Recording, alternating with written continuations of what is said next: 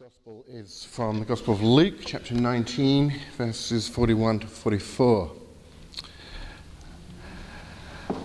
And when he drew near the city, he saw it and wept over it, saying, "Would that you, even you, had known on this day the things that make for peace. But now they're hidden from your eyes.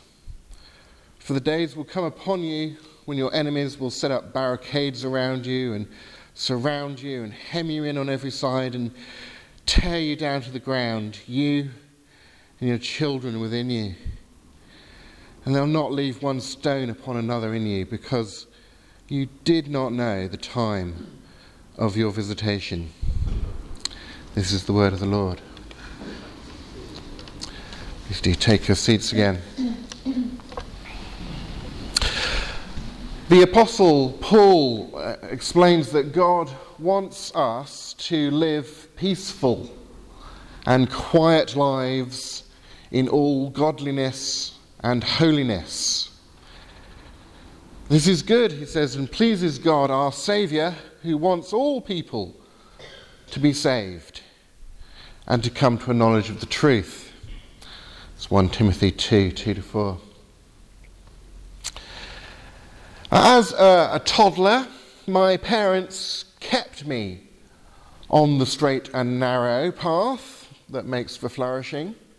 On walks, they would keep me on reins so that I couldn't run out into traffic.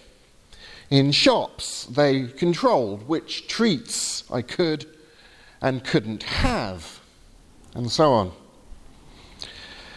But as children become adults, you have to detach the reins and permit them to exercise choice, even when you don't agree with them.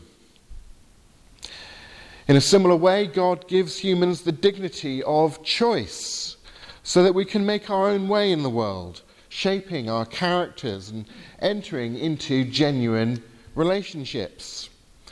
This freedom, which finds its ultimate goal and challenge in Jesus, means God allows us to do things that he doesn't want us to do, and even to spurn our Maker.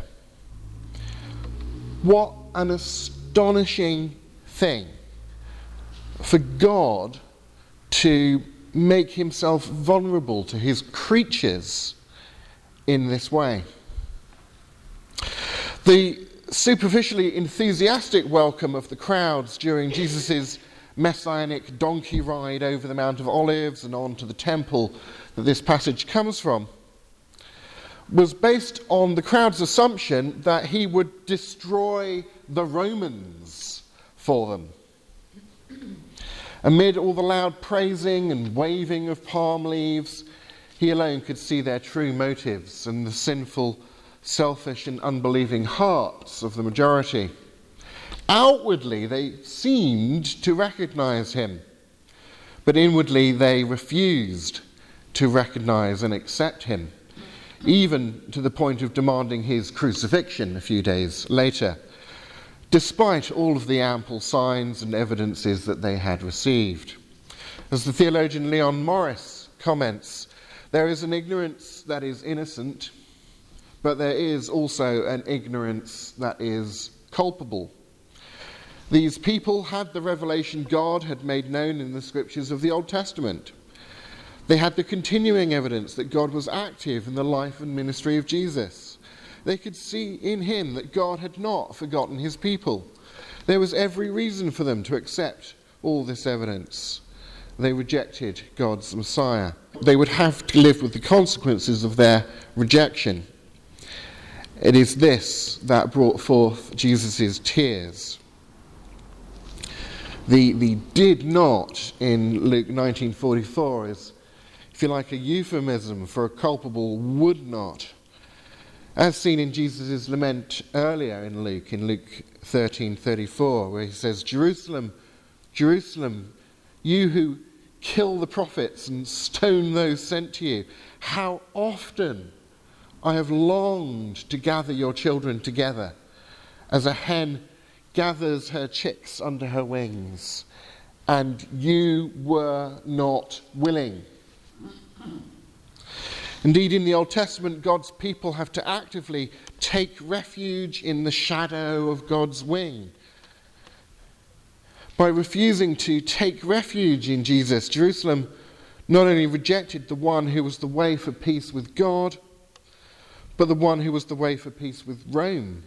For Jesus told people, render to Caesar things that are Caesar's, and to God things that are God's. And he encouraged non-violent resistance to Roman oppression. I say to you here, love your enemies. Do good to those who hate you. Bless those who curse you. Pray for those who abuse you. To the one who strikes you on the cheek, offer the other also. For the one who takes away your cloak, do not withhold your tunic either. Indeed, Jerusalem rejected Jesus, at least in part, because of their desire to hate their enemies, to do evil to those who did evil to them, to metaphorically return Rome a slap in the face.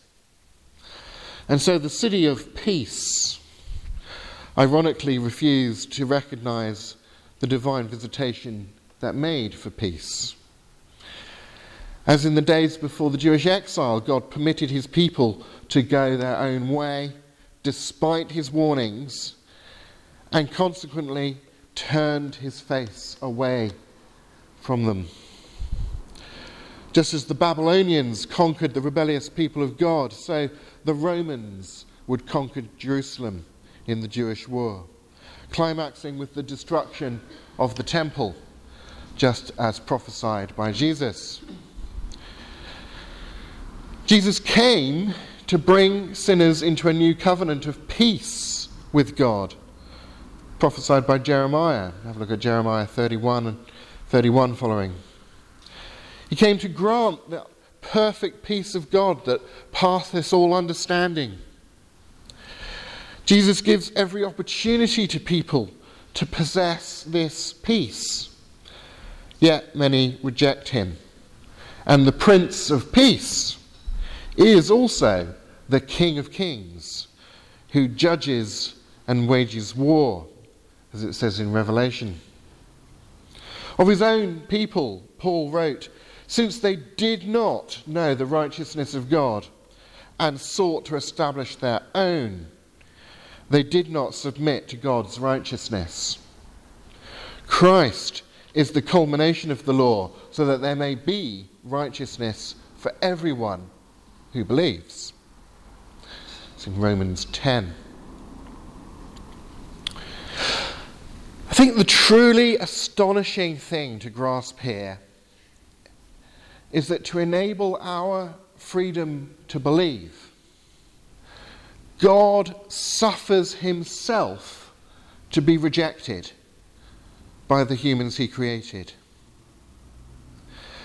Perhaps next time we are tempted to reject Jesus' way of doing things, we may be fortified against temptation if we picture him not only as the one who treads the winepress of the fury of the wrath of God Almighty,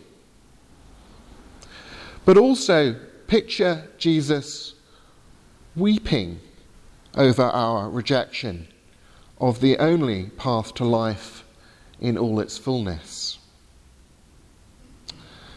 Amen.